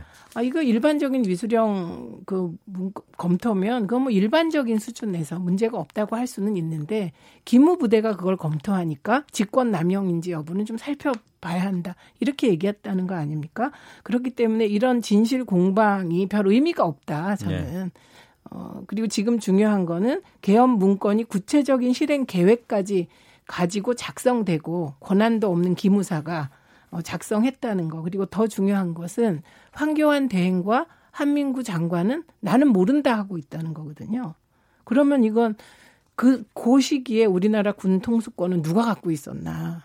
예, 이런 정말, 정말 위험한 상황은 거기에 있다. 이렇게 봅니다. 누가 지시를 내렸을까요? 그러면 이거부터. 이게 가장 그거, 중요한 문제 같은데. 그거는, 예. 그거는 진짜 지금 저 특수수사단이 예. 조사를 하고 있으니까 그 조사 결과를 좀 봐야 되는 거고. 여야 합의해서 국회에서 또 청문회를 하기로 했으니까 좀 더 지켜봐야 될 문제죠. 근데 아까 처음에 말씀드린 것처럼 이게 시기적으로는 세 가지 중요한 단계가 있었고요. 하나는 그러니까 문건이 작성 시, 시점, 작성했던 시점이 어떤 의도로 만들어졌느냐. 두 번째는 어, 올 초에 보고가 됐을 때 왜 송 장관은 그런 태도, 그런 입장을 취했을까? 그 다음에 지금 과연 그 나중에 이제 대통령께서 2차 특별 지시를 하셔서 그 문건이 이제 청와대로 확보가 됐지만은 그 이전에 흘러나왔던 문건은 그럼 어떤 경로를 통해서 누가 어떤 의도로 유출을 시켰나 그래서 국회의원과 저기 군인권센터를 통해서 흘러나왔나 이런 것들을 우선은 한번 확인을 해봐야 전체적인 맥락을 볼 수 있을 것 같고요. 또 하나는 제가 볼 때는 이게 굉장히 그 위험하고 중요하고 하는 상황이기 때문에 물론 대통령께서도 하셨겠지만 이례적으로 순방 중에 특별 지시를 하실 만큼 중요한 사안이었잖아요. 그러니까 네. 등장 인물이 저는 등장 인물도 좀 분류해서 봐야 된다고 봐요. 일단은 그 올 초 입장과 지금 입장이 약간 그 차이를 좀 보이고 있는 송영무 장관 과연 어떤 생각을 하고 계셨으면서 이, 이 문건을 어떻게 처리하려고 했는지에 대한 거 하나. 그리고 그 애초부터 이 정보나 이 기무 쪽 특기를 갖고 있지 않고 새로 그 임, 임명이 된 기무사령관 이석수 기무사령관 과 그 다음에 애초 기왕의 옛날부터 쭉 그 특기를 갖고 있었던 기무부대장과 그 기존의 기무부대원들 이 사람들은 과연 어떤 이해관계를 갖고 기무부대의 개혁 작업을 앞두고 있느냐 이런 네. 것들을 한번 봐서 각각 과연 그러면은 등장하는 인물들은 어떤 생각들을 갖고 어, 이 사안을 바라보고 있으며 왜 이런 행동들을 했는지 좀 봐야 되는 것 같고요. 수면 아래는 또 좀 저것도 좀 보고 싶어요.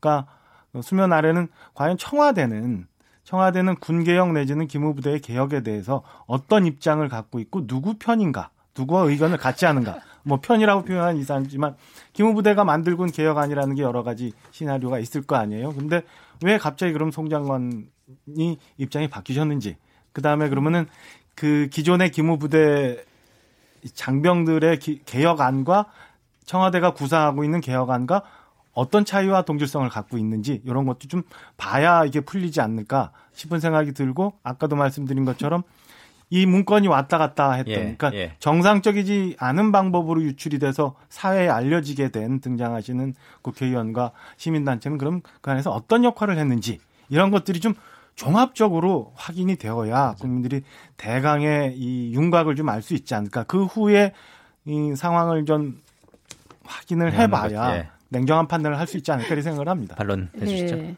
반론이라기보다 개혁안의 기무사 개혁안의 내용에 대해서는 저는 국방부의 입장과 청와대의 입장이 있을 것 같습니다.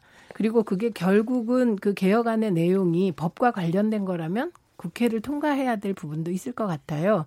그래서 그 개혁안의 내용에 이견이 있다는 건좀 문제될 게 없다. 음. 이견이 없으면 더 문제라고 생각해서 오늘의 논점에서는 좀 제외할 수 있겠다 싶고요. 그 다음에 지금 기무사는 송영무 장관과만 진실 게임을 하고 있는 게 아닙니다. 한민구 장관과도 진실 게임을 하고 있어요. 한민구 장관은 몰랐다는 거거든요. 그런데 기무사는 한민구 장관 지시로 작성했다. 이렇게 얘기하고 있습니다. 그러니까 또 하나의 진실 게임을 기무사가 벌이고 있기 때문에 어, 저는 요 부분도 이제 검토가 돼야 되고 이번에 한민구 장관이 출국 금지 됐는데요. 전 장관이 그 출국 출국 금지 내용이 내라는 뭐 혐의이잖아요. 그렇기 때문에 어 이거는 국가적으로나 검찰에서도 어 이거를 그렇게 뭐 그 그냥 일상적인 업무로 네. 문건을 만들었다든가 미수령 문건을 만들었다고 보기는 어려운 것 같습니다. 그다음에 또 하나 이제 유출 관련해서 말씀하셨는데 그걸 유출시켰다라고 하는 말씀은 이미 국방부에 누군가가 의도적으로 유출했다는 걸 내포하고 있는 말인데 이철희 의원이 이제 최초로 이 문건을 공개한 사람인데 언론 인터뷰를 쭉 찾아보니 두 번째 문건, 그러니까 3월에 그 문제가 되는 문건은 제보를 받았다 이렇게 얘기를 했더군요. 예, 그러니까 이 부분은 뭐 어, 문건이 어떻게 해서 이철희 의원과 군인권센터에 전달되었는지는 그건 뭐또또 또 다른 쟁점인 것 같습니다. 근데 어, 지금 우리 사회가 어떤 문제를 해결해 나갈 때 어, 해결해야 될 과제가 있고 해결하는 과정에서 잡음이 생길 수 있잖아요. 저는 지금 그 송영무 장관과 그다음에 한민구 장관과 기무사 간에 벌어지는 진실 게임은 그런 어떤 일이 진행되는 과정에서 격가지라고 봅니다. 솔직히. 이건 다른 차원에서 또 다르게 해결해야 될 문제고요. 중요한 것은 지금 그 촛불 집회 그 세계가 인정한 평화적인 촛불 집회를 탄핵이 인용되던 기각되던 거기에 군을 투입하고 광화문에 장갑차가 오고 국회의원들을 이러저러한 제가 보기엔 거의 공작적 수준의 행동에 의해서 국회의원들을 현행범으로 체포해서 계엄을 해제 못하게 의결 정족수를 어, 미리 막으려고 하는 이런 기획, 언론사를 마치 전두환 군부 정권 시절처럼 어, 구체적으로 뭐 일간 신문은 몇 시에서 몇 시 요원이 상주하면서 살펴보고 이런 계획을 했다는 것.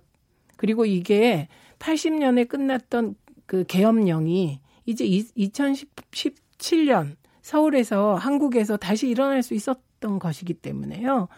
이거는 정말 내라는 뭐 내지는 내란 예비 음모 정도의 그런 중차대한 일로 봅니다. 한, 저, 예. 저는 큰 틀에서 저기 최 의원님 말씀에 이제 다른 의견을 갖고 있지는 않아요. 예. 그리고 한쪽으로 예단해서 생각해 보고 싶지도 않고요. 그다음에 엄청나게 이게 중대한 사안이기 때문에 그 사실이 밝혀지고 진실이 밝혀져야 되는데 그런 면에서 국민들이 지금 그 혼돈스럽고 걱정하고 있는 부분들을 해결하기 위해서는 여러 가지 문제들을 확실히 그 분명하게 짚고 넘어가야지 우리가 네. 우리 사회가 이제 많이 성숙해져 있잖아요. 그러니까 군이 쿠데타를 일으킨다는 거에 대해서는 감히 상상도 못할 수 있는 정도로 국민 의식이 성숙해 있는데 이, 이 성숙돼 있는 국민 의식에 맞추려면 그게 하나하나 맞춰줘서 같이 움직여야지 한쪽으로 우르르르 몰려다닐 일은 아니지 않나라는 취지에서 말씀을 드렸고요. 네. 그런 면에서는 빨리 수사가 좀 있었으면 하는 생각이고 지금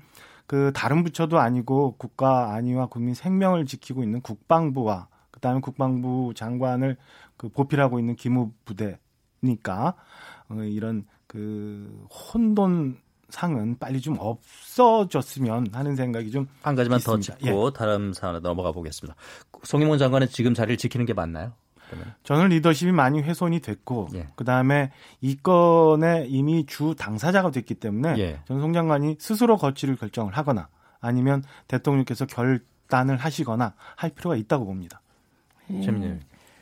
어, 저는 어떤 일이 진행되는데 중간에 리더를 바꾸는 건 그 일을 훼손시킬 거라고 생각합니다. 그러니까 차, 버스에 기사가 있고 승객들을 몰고 방향을 가지고 가는데 군 개혁, 기무사 개혁 위해서 가는데 중간에 바람이 불고 뭐 돌덩어리가 좀 날라오고 길이 꾸불꾸불하다고 기사를 바꿀 일은 아닌 것 같습니다. 그래서 어, 군 개혁, 그러니까 송영무 장관에게 부여된 군 개혁이나 그 중에서도 기무사 개혁, 어, 이게 어느 정도 그 윤곽이 나오고 안이 만들어질 때까지는 저는 리더십은 흔들면 안 된다. 이런 쪽입니다. 네. KBS 제1라디오 오태훈의 시사본부 각설하고 최민희 전 더불어민주당 의원, 박정아 전 청와대 대변인과 함께하고 있습니다. 헤드라인 뉴스입니다. 국민권익위원회가 공공기관들의 해외 출장 지원 실태를 점검한 결과 국회의원 38명을 포함해 공직자 261명이 부당하게 해외 출장을 다녀온 것으로 조사됐습니다. SK 하이닉스가 세계 반도체 시장 호황으로 올해 2분기 사상 최대 실적을 냈습니다. 삼성전자가 업계 최초로 2세대 10나노급 모바일 디램 양산을 시작했습니다. 지난 2008년 이후 진행된 해외 자원개발 사업 과정에서 한국석유공사와 한국가스공사, 한국광물자원공사 등 자원 관련 공기업 3사가 입은 총 손실이 15조 9천억 원으로 나타났습니다. 최근 잇따른 BMW 차량 화재와 관련해 BMW 측이 차량 결함을 인정하고 보상안을 마련한 것으로 KBS 취재 결과 확인됐습니다. 지금까지 라디오 정보센터 조진주였습니다. 이어서 기상청의 윤지수 씨입니다. 네, 오늘의 미세먼지와 날씨 정보입니다. 오늘 미세먼지는 대기 정체가 있는 부산과 울산 지역을 중심으로 나쁨 단계 예상되고 있는데요. 미세먼지 상황은 전국적으로 보통이거나 좋은 상태를 보이고 있지만 초미세먼지가 말썽입니다. 부산과 울산 지역을 중심으로 나쁨 단계를 보이면서 부산의 경우 초미세먼지가 1세제곱미터당 40마이크로그램, 울산은 38마이크로그램을 나타내고 있습니다. 오늘은 부산과 울산 지역이 나쁨 단계 예상되고 내일은 대구를 제외한 영남권으로 나쁨 단계 예상된다는 점 참고하시기 바랍니다. 한편 오존주의보가 발효된 곳이 있습니다. 부산의 중구, 남구, 서구, 또 경상남도 양산과 창원의 의창구, 성산구 지역입니다. 오늘 미세먼지는 오늘 오존 상태가 울산 지역을 중심으로 매우 나쁨 단계가 예상되고요. 오늘도 기온이 많이 오르면서 나쁨 단계를 보이는 곳이 많겠습니다. 한편 전국적으로 폭염 경보가 내려진 가운데 오늘은 전국적으로 가끔 구름이 많이 끼고 한낮 기온이 33도에서 38도의 분포 예상되고 있습니다. 지금 서울은 32.9도까지 오른 상태인데 앞으로 좀 더 올라 세종, 대전, 강릉, 부산 등과 함께 35도 내다보고 있고요. 대구는 38도 안팎까지 오르겠습니다. 그리고 오늘 밤부터 내일 아침 사이 서해안과 일부 일부 내륙 지역은 안개가 끼겠습니다. 지금 서울 기온은 32.9도, 습도는 55%입니다. 지금까지 미세먼지와 날씨 정보였습니다. 다음은 이 시각 교통 상황 알아보겠습니다. KBS 교통정보센터의 이승미 씨입니다. 네, 이 시각 교통 상황입니다. 무더위에 집중력 잃지 않도록 조심하셔야겠습니다. 서울시내 올림픽대로 하남 쪽으로 한강대교 부근에서 사고가 나서 수산시장부터 정체가 되고 있고요.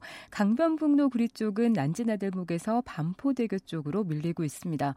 강남 순환로 순호 방향으로 수서터널 3차로에서 사고 처리하고 있습니다. 조심 운행하셔야겠고요. 사고 구간을 지나서는 서초터널 출구 부근에서 양재나들목 쪽으로 밀리고 있습니다. 경부고속도로 부산 방향 방향으로 한남대교에서 서초까지 밀립니다. 이후 안성분기점 부근에서는 5차로 막고 작업을 하고 있어서 안성분기점 부근 지나는데 정체가 되고 있고요. 대전 통영고속도로 통영 방향으로 남대전 부근에서 작업 중이라 1km 구간 밀리고 있고요. 남해고속도로 순천 방향으로 북창원에서 창원 1터널 쪽으로 3km 구간에서 작업 여파받고 있습니다. KBS 교통정보센터였습니다.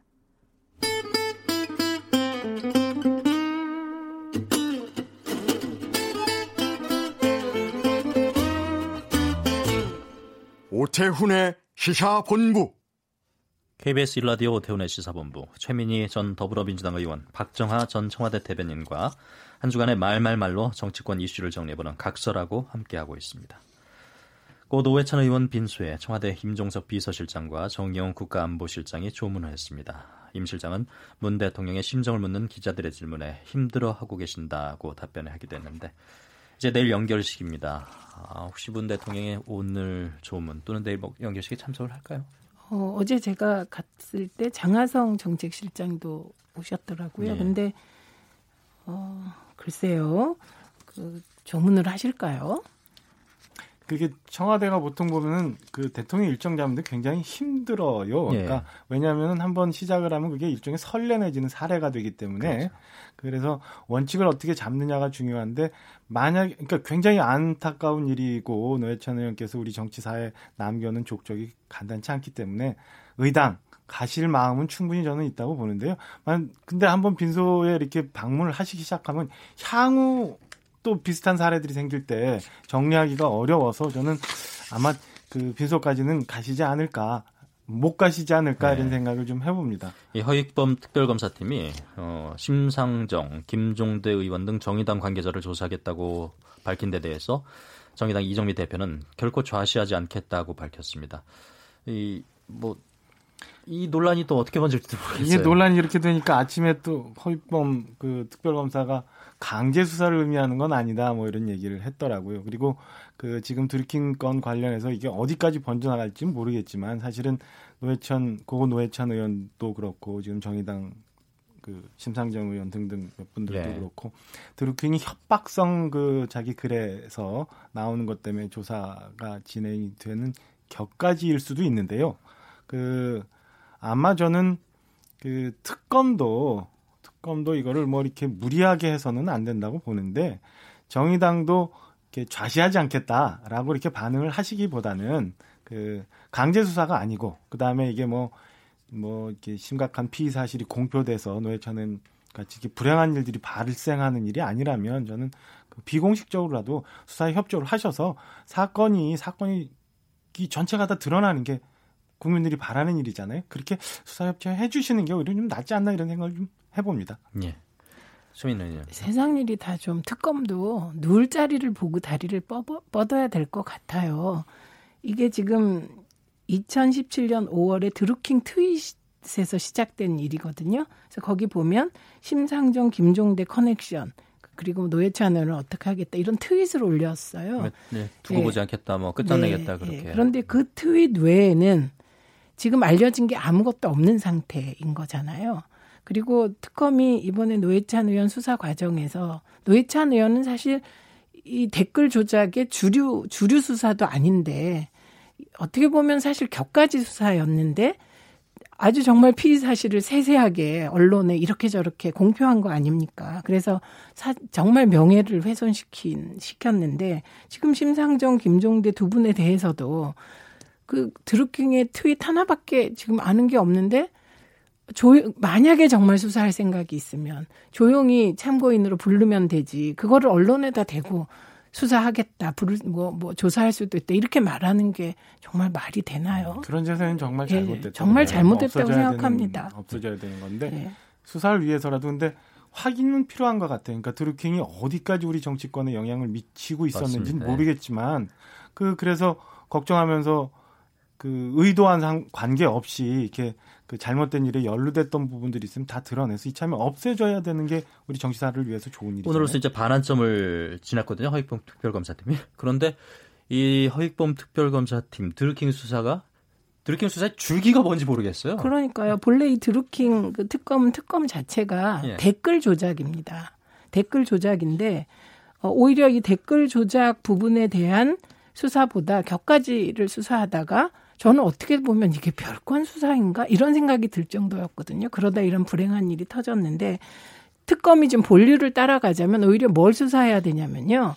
드루킹이 얘기한 것 중에 특검 입맛에, 입맛에 맞는 것만 수사하면 안 됩니다. 드루킹이 조선일보에 보낸 그 진술서에 보면 2007년 이름을 밝힐 수 없는 새, 새누리당 대선 관계자로부터 매크로를 알았다는 거잖아요. 그래서 2007년, 2012년 새누리당 쪽이 매크로를 조작했다는 식의 얘기를 이미 했거든요. 그러면 드루킹 그 특검의 본류가 댓글 조작이잖아요. 여론에 영향을 미치는.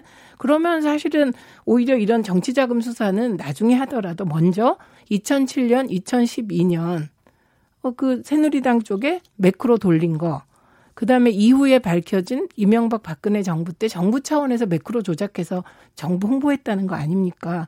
그게 수사 과정에서 인지된 사건으로 우선 본류를 따라서 그런 걸 수사해야 된다고 생각을 합니다. 예. 본류로 치면은 최 의원님 말씀 뭐 그, 거기까지도 가야 되지만은 사실은 작년 재작년 있었던 대선 과정 속에서 드루킹과 김경수 경남지사와의 관계가 어떤 거냐? 그럼 거기서 어떤 일들이 있었느냐? 이런 것들이 우선 수사가 돼야 되잖아요. 그 예. 이후에 이제 그, 그 드루킹을 조력했던 동호 변호사 수사를 하다가 노회찬 의원권이 나온 거고요. 그러니까 그, 그 이전에 이제 그 새누리당 관계자의 저기 이 증언을 예. 통해서 주최 의원님 말씀 주신 그런 얘기가 나왔으니까 우선은 빨리 본류 수사는 김경수 지사와 관련된 것들 그다음에 최근에 그 이 드루킹 관련해서 뭐 킹크랩이면 뭐 그런 얘기들 나온 것들을 확인해 보는 게 중요한 것 같고요. 오늘 아마 USB가 촉보인가요? 뭐 하여튼 두 사람에 대해서 예. 영장 실질 심사도 있는 것 같고 USB도 나오고 뭐 했으니까 그에 대해서 빨리 수사를 해서 그게 어디까지 영향을 미쳤는지 그다음에 드루킹이 과연 어떤 의도로 저런 일들을 벌려갔는지에 대해서 확인해 보는 게 중요한 예. 시점인 것 같아요. 근데 제가 말씀드리고 싶은 거는 되게 검찰이나 특검이나 그 여론의 어떤 압박을 받냐면 살아있는 권력을 더 수사해라 이런 압박을 받습니다. 살아있는 권력을 수사를 해야 되겠죠. 그런데 저는 그 여당이든 야당이든 매크로 조작과 열, 매크로 조작과 연루되어 있다면 다 공정하게 수사를 해야 된다고 보는 거고요. 그 다음에 저는 검, 경찰과 검찰에 대해서 좀 그 네이버와 관련하여 지금도 이상하게 생각하는 것이 어, 네이버가 1월 29일 날 이 매크로 조작에 대해서 고발을 할 때 29일인가 30일에 고발을 할 때 그때 드루킹을 찍어서 고발한 게 아니거든요.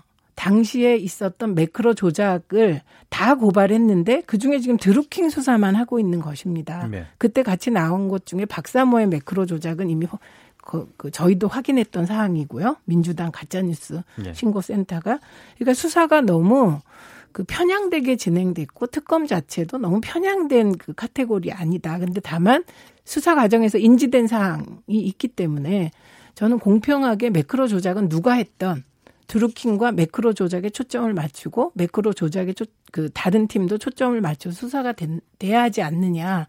예를 들면 살아있는 권력이라고 더 가혹해야 된, 되냐. 이거는 좀 아니지 않나 생각합니다. 네. 특검에 뭐 고민 수사는 공정해야 한다. 같습니다. 끝으로 정의당에 대한 지지 상승 효과만 짚어보고 마무리하겠습니다. 노회찬 의원 사망 이후에 정의당 당원 가입 후원금 납부가 급증하고 있다고 하는데 이 현상을 어떻게 봐야 될까요? 먼저 박정아 전 청와대 대변인께서 말씀해 주시죠. 후원금 그 최근에 있었던 후원금 아직 집계 안 한다고 네, 하고 있더라고요. 그래서 굉장히 많이 늘었을 거라고 보여지고요. 다 아시는 것처럼 우리 그 김희애 배후의 배우자인 저 이찬진 씨도 뭐 예. 트위터 글을 올려가지고 어 정의당 가입 의사를 밝혔죠. 당빈하겠다고 예. 했는데 그 향후 정의당이 어떤 식으로 그 정치 일정과 정치 상황을 이끌어가느냐에 따라서 그 장기적으로 봐야 될 문제가 아닌가 봅니다. 그러니까 예. 돌아가신 노회찬 의원께서 그 노동운동에 집중을 하면서 그 옛날에 그 통진단 세력과 정리를 하고 정의당이 새롭게 국민들로부터 조망을 받았던 것처럼 그 정의당이 어떤 식으로 한국 정치를 이끌어 가느냐가 그 관건이 될 것 같고요. 일단 요 중요 요 짧은 시기 동안은 아마 각광을 받을 텐데 그 향후 길게 정의당, 좀 봐야 될것 예. 같다는 말씀이시고요. 최민희 의원님. 이제 노회찬 전 대표가 하늘을 우러러 한 점 부끄러움이 없길 입새에 있는 바람에도 나는 괴로워했다는 심정. 그러니까 객관적으로 이렇게까지 하실 일인가 싶은 일도 입새에 있는 바람에도 괴로워하는 심, 심정, 스스로가 스스로를 용서하지 못하는 그 심정 충분히 이해가 가고요. 그 다음에 또 하나는 자신으로 인하여 진보와 정의당이 받을 타격, 가족이 받을 타격, 이런 것을 생각했을 것 같습니다. 그래서 노회찬 의원은 이렇게 갔지만 정의당에 대한 지지는 거두지 말아달라 국민들께서 어, 그런 간절함이 국민들 마음에 좀 파고들지 않을까 싶습니다. 예. 각설하고 더불어민주당 최민희 전 의원과 박종아 전 청와대 대변인과 함께했습니다. 두 분 오늘 말씀 잘 들었습니다. 고맙습니다. 감사합니다.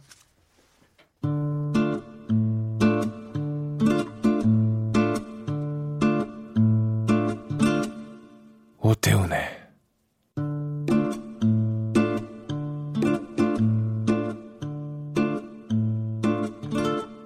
시사본부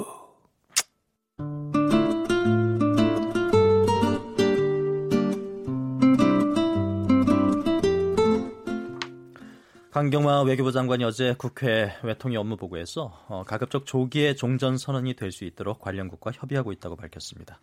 종전 선언을 둘러싼 협상이 어떻게 흘러갈지 국립외교원 김현욱 교수와 함께 짚어보겠습니다. 교수님 안녕하세요. 네, 안녕하세요. 우리 정부가 남북 미중 사자가 참여하는 종전 선언을 연내 뭐 빠르면 9월 중에 추진할 계획이라는 얘기가 있었는데 실현 가능성이 얼마나 있을까요? 글쎄 지금 정부의 스탠스가 좀 바뀐 것 같아요. 그러니까 이제 미국과 북한이 계속 줄다리기를 하고 있었어요. 예. 폼페오 평양 방문 당시에 나왔던 얘기도 어, 북한은 종전선언 먼저, 미국은 비핵화 초기 조치 먼저. 먼저. 그러니까 이제 뭔가 한국이 중재를 해야 되겠죠. 그래서 저는 뭔가 좀 북한과 미국이 동시적으로 이거를 하는 쪽으로 중재하지 않을까 생각을 했는데 어저께 강경화 장관 말씀하신 거 보면 종전선언 먼저 그걸 통해서 비핵화를 추동하겠다 이런 말씀을 하셨단 말이에요. 예. 그래서 아마도 지금 중국도 끼어서 사자를 한다 그러고 지금 모양새를 보면 북한과 한국과 중국이 같이 종전 선언을 먼저 추진하는 쪽으로 지금 힘을 모아가는 형국이란 말이에요. 그 삼국은 종, 선 종전 선언. 네네네. 그렇죠. 선 종전 선언 후 비핵화 뭐 예. 이런 식으로 되겠죠. 근데 거기에 대해서 오늘 나온 미국의 어제부터 나왔던 그런 언급을 조금 보면 왠지 좀 못마땅한 그 CVID 계속 강조하고 있고 폼페이오 장관도 그랬고요. 그래서 좀 두고 봐야 될 것 같아요. 지금 말씀하시는 거는 강경화 장관 말씀하시는 거 보면 뭐 8월 빠르면 8월. 예. 그래서 그 북한이 9월 9일이 이제 정권 수립 70주년입니다. 뭐 고 전 아니면 고 전후로 해서 또 아마 9월 중순 내지 말에 아마 유엔 총회가 있을 것 같고 예. 그 시점을 전후로 해서 아마 종전 선언을 추진하지 않을까 싶은데 결국은 이제 미국을 어떻게 설득하느냐 그게 남아 있다고 보이는 게 나왔겠죠. 예, 이런 상황에서 중국의 쿵시안유 외교부 부부장 겸 육자 회담 수석 대표가 최근 북한을 찾았습니다. 어떤 목적으로 갔을 거라고 추정할 수 있을까요? 지금 중국은 종전 선언의 한 당사자로 공식적으로 이제 참여가 확정이 됐기 때문에 뭐 상당히 기분이 좋겠죠. 계속해서 지금 이 국면을 자국의 이익에 아주 걸맞는 쪽으로 유도를 해 나가고 있었거든요. 뭐 일본도 패싱됐고 비핵화는 또 자기가 원하지만 뭐 미국하고 북한하고 한국이 다 알아서 해주고 있고 뭐 한미 동맹도 점점 약화되고 있고 아주 지금 신나하고 있어요. 물론 트럼프의 중국에 대한 무역 전쟁이 상당히 좀 힘든 상황이긴 한데 뭐 거기에다가 이제 종전선언 참사, 참여국까지 됐으니까 중국으로서는 지금 아주 신바람 나는 한반도 정국에 대한 어떤 그 영향을 행사하고 있다고 보여지는데 이제 본격적인 어 한반도 문제에 참여가 이루어지고 있다. 그래서 북중 간에 지금 이제 부부장급이죠. 그러니까 외교 차관급 회담이죠. 리길성 외무성 부상이 북한에서는 나온다고 하는데 보면은 결국은 아마도 북한이 원하는 것은 지금 체제 안전 보장, 종전 선언, 그게 또 제재 해제까지 이어지는 그걸 북한이 원하기 때문에 네. 북한은 그것을 이루기 위해서 중국에게 좀 도와달라. 요청을 하겠죠. 예. 그리고 아마도 중국 입장에서는 추후에 미, 북한의 비핵화를 어떻게 이끌어낼 것인지, 그리고 종전선언 이후에 한반도 정세를 어떻게 다룰 것인지, 예를 들어서 아마도 중국은 종전 선언할 당시 그 전부터 나올 수 있는 종전 선언문 협의에서 어, 주한미군 문제 분명히 다루자고 얘기가 나올 수 있을 것 같고요. 예.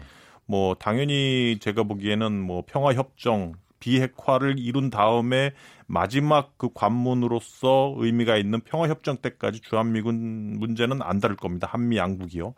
하지만 요런 문제에 있어서도 즉 한미 동맹 흔들기 요런 문제에 있어서도 아, 북한에게 뭔가 도움을 청하는 아마 그런 문제들이 아마 의논의 초점이 되지 않을까 싶습니다. 뭐 중국이야 종전선언도 이렇게 적극적으로 참여하겠다는 거 뭐 아다할 일도 없고 발뺄 일도 없는데 중국이 이렇게 활발하게 개입하는 것에 대해서 미국은 뭐 별로 좋아할 것 같지가 않아요.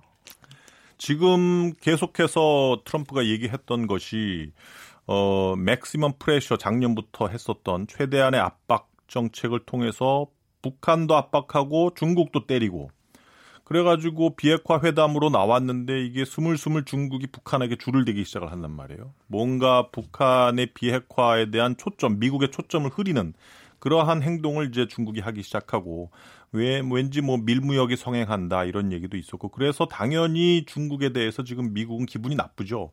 아, 미국이 중국에 대해서 최근에 하고 있는 무역 전쟁은 무역 전쟁 자체 그리고 중국의 부상을 막겠다는 의도도 있지만 이걸 통해서 뭔가 비핵화 북한 비핵화를 위한 중국의 영향력을 좀 줄여보겠다 이런 속셈도 분명히 있거든요. 그래서 아마 지금 형국은 물론 이제 북한 비핵화 문제를 어떻게 이루느냐라는 북미 간의 어떤 기싸움으로 볼 수 있지만 더 크게 지역적으로 보면 궁극적으로는 한반도 문제에서 어, 비핵화 플러스 뭔가 이제 영향력 을 증대시키기 위한 미중 간의 다툼이다 이렇게 보는 게 맞을 것 같습니다. 올해 안에 종전선이 될 수 있을까요? 어, 결국 아까도 말씀드렸다시피 미국을 어떻게 설득하느냐 문제인 것 같아요. 어, 어제 오늘 계속 나왔던 폼페이오 발언 보면 어, 이, 그, 지금까지 해왔던 뭐, 유해 송환이라든지 시험장 발사장 폐기로는 불충분하다는 얘기거든요. 네. 2년 이내 CVID 이루어야 되고, WMD, 즉, 대량 살상 무기까지 폐기해야 되고, 그런 거를 폼페이오가 계속 강조를 하고 있기 때문에 지금 그러한 폼페이오의 발언에 기반해서 본다면 미국은 CVID 조치, 비핵화 초기 조치가 본격적으로 어느 정도 어, 들어가기 전에는 종전선을 안 해주겠다는 얘기거든요. 예. 그러니까 이제 결국은 이제 미국의 입장이 얼마나 달라질 수 있는가 그리고 이번에 미사일 엔진 시험장 폐기와 그 장거리 미사일 조립 그 시설 폐기 이거 이후에 북한이 어떻게 나오느냐. 아마 이런 것들이 조금 미국 입장에서는 좀 계속 눈여겨 볼 것 같아요. 그럼 그 외에 또 북한이 조치할 수 있는 건 뭘까요? 지금 뭐 미사일 시험장도 폐기에 들어갔고 하고 있는데 뭐 유해 송환도 이제 네. 내일 봐야 되겠지만 이루어질 것 같기도 하고요. 그 미국 입장에서는 음. 이런 건 다 곁다리라는 거죠. 예. 그러니까 미래 핵과 과거 핵으로 나누면 이건 다 미래의 핵을 개발할 수 있는 가능성을 없애는 거고 예. 지금 가지고 있는 거를 없애기 시작을 해라. 그게 몸통이다. 예. 몸통은 안 건드리고 자꾸 곁다리만 가지고 야단이야. 지금 이게 미국의 불만이에요. 그래서 어 폼페이오 평양 평양 방문했을 때도 어 예를 들어서 적어도 신고 조치 정도 그러니까 비핵화의 초기 단계죠. 신고적 신고 조치는 좀 하기 위해서 신고서 제출해라. 니네가 가지고 있는 모든 핵 능력을 신고해라. 그리고 언제까지 어떤 식으로 비핵화를 이룰 것인지에 대한 시간표를 좀 제시해라. 이렇게 얘기를 했거든요. 아마 그런 부분들이 어느 정도 이루어져야 미국 입장에서는 종전선언의 좀 어, 수용 가능성이 좀 커질 것 같습니다. 이번에 궁금한 게요. 어쨌거나 뭐 미국 입장에서는 곁가지라고는 해도 북한 입장에서는 미사일 시험장 폐기하고 탄도미사일 평양에는 탄도미사일 시험장 뭐 폐쇄한 위성 사진도 공개하고 그러는 것 같은데 풍계리 폭파 때와 달리 조용히 해체했단 말이에요. 왜 이렇게 전시 효과 과시하지 않고 그렇게 조용히 했을까요? 글쎄 뭐몇 가지 낼 만한 일단 뭐 몇 가지 이유가 있겠죠. 이미 그, 그 미국 언론에서 이거를 먼저 보도를 했는데 아마도 북미 간에는 이 미사일 시험장 발사에 대해서 이미 정보가 오고 갔을 겁니다. 미국도 알고 있었을 것이고 어, 그래서 이번에 북한이 안 하고 미국 쪽에서 먼저 언론을 터뜨리자. 왜? 트럼프 입장에서는 국내 여론을 관리하는 게 매우 중요하거든요. 지금 미국 내에서 이번에 그 폼페오 장관이 그 상원 어그 청문회장에서 이제 결국은 얘기를 한 건데 어 의회에도 상당히 좀 트럼프 정부의 대북 정책에 대한 반대 여론이 많거든요. 지금 뭐 하는 거냐? 시간은 질질 끌고 비핵화에 대한 본격적인 움직임은 없고 하지만 지금 이미 많은 그 제재의 예외도 점점 일어나고 있고 결국 과거와 똑같이 또 속는 거 아니냐 이러한 반대 여론 비판 여론이 미국 내에는 많습니다. 그러면 폼페이오 장관이 상원 청문회에서 인내하는 외교를 하고 있지만 마냥 질질 끌도록 하진 않을 것이다라고 말한 것은 실제로 그렇다는 건가요? 아니면 그 반발 여론을 좀 무마하기 위해서 그렇게 수사적인 차원에서 말을 한 거였을까요? 저는 둘 다라고 봅니다. 물론 앞으로 어떻게 될지는 몰라요.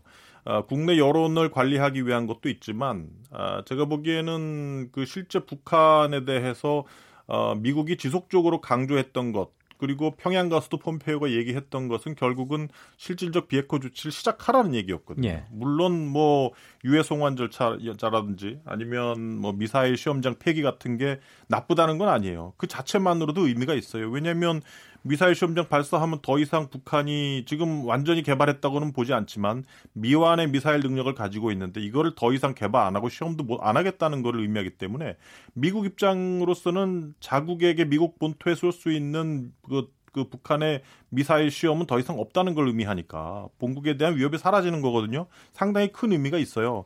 근데 그럼에도 불구하고 제가 보기에는 그 미국의 입장은 결국은 완전한 비핵화. 아, 그 핵이 남아 있으면 테러리스트 손에 들어가서 미국 본토에서 핵테러를 일으킬 수 있기 때문에 완전한 비핵화를 이루려고 하는 것이 지금 미국의 목표다 이렇게 보는 게 맞는 것 같습니다. 북한과 미국이 아주 뭐 올해 숨가쁘게 이렇게 관계 개선이 되긴 했지만 아직도 불신의 벽이 좀 큰 것 같은데요. 어, 유해 송환 문제로 건너가세요. 어, 앞서 일부에서 김기혁 기자 방금 뉴스에서도 내일 실제로 미군 유해 송환이 이루어질 것 같다라고 이제 보도를 전해드렸는데 개 중에는 미군 유해 송환 아직 안 됐었어 하시는 분도 있을 것 같습니다. 트럼프 대통령이 뭐 실제로 어, 송환이 이루어진 것처럼 말하기도 그 했었거든요. 네, 네. 근데 여태까지 실제로 이루어진 건 없었던 거죠, 그러니까 지금. 계속 논의를 했고요. 네. 그리고 유해 송환을 27일 그러니까 내일이죠. 네. 하기로 합의를 받습니다. 예. 합의를 봤는데 이게 과연 이루어질 거냐에 대해서 또 논의가 많았어요. 왜냐하면 그 진행 과정이 상당히 좀 더디게 진행이 됐었거든요. 그래서 뭐, 뭐 여러 가지 그 얘기가 나왔어요. 뭐 북한이 외교력이 딸린다. 지금 뭐 남북 관계도 정신없고 북미 간에도 지금 해야 할 것들이 많기 때문에 외교력이 딸려서 지금 일이 더디고 있다. 뭐 이런 소문도 있었고 어, 뭐 한간에는 뭐 북한 폼페이오 장관이 평양 방문해서 어, 뭐, 얘기를 할 때, 그, 무슨, 뭐, 유해 송환 관련해서, 뭐, 금전적인 보상 얘기도 있었다고 하고. 있는 모양이에요? 예. 예. 그래서 어쨌든 더디, 더디어지고는 있는데, 지금 상황은 어쨌든 기존의 209가 예정되어 있었던 거에서 상당히 줄어들은 59 정도가 내일 송환될 것이다. 이런 예측이 나오고 있습니다. 예. 어, 대북 문제와 관련해서 우리나라에도 아주 느닷없는 문제가 있었습니다. 북한 석탄을 실은 선박이 들어왔었다는 그 뉴스가 전해졌는데 갑자기 튀어나왔어요, 이 뉴스가. 네. 작년이었던 거죠. 그러니까 작년에 북한 석탄이 국내에 네. 들어왔다는 건데 북한 석탄이 어떻게 들어올 수 있었을까요?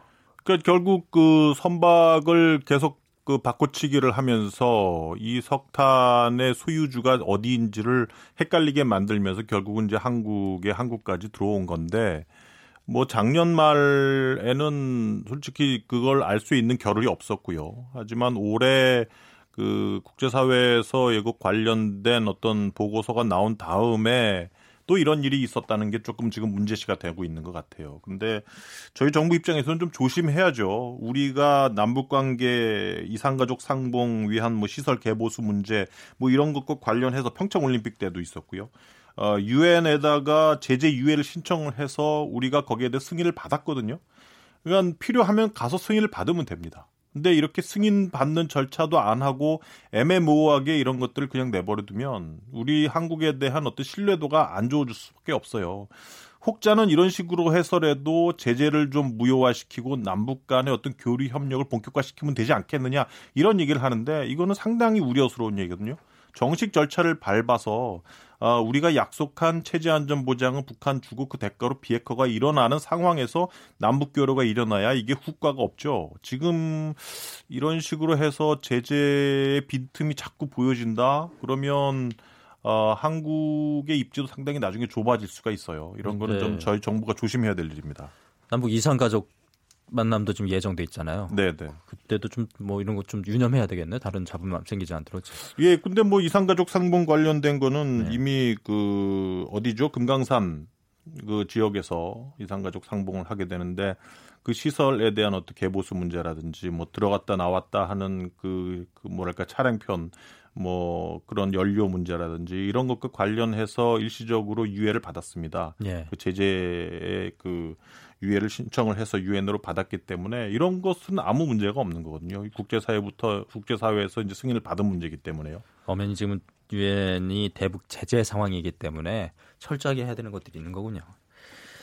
다른 문제 살펴보겠습니다. 한미 방위비 분담금 협상에서 미국이 작전 지원비라는 항목을 새로 만들고 우리에게 들이밀고 있다고 하는데 어떤 내용이고 어떤 의미를 담고 있습니까? 작전 지원비가 뭡니까?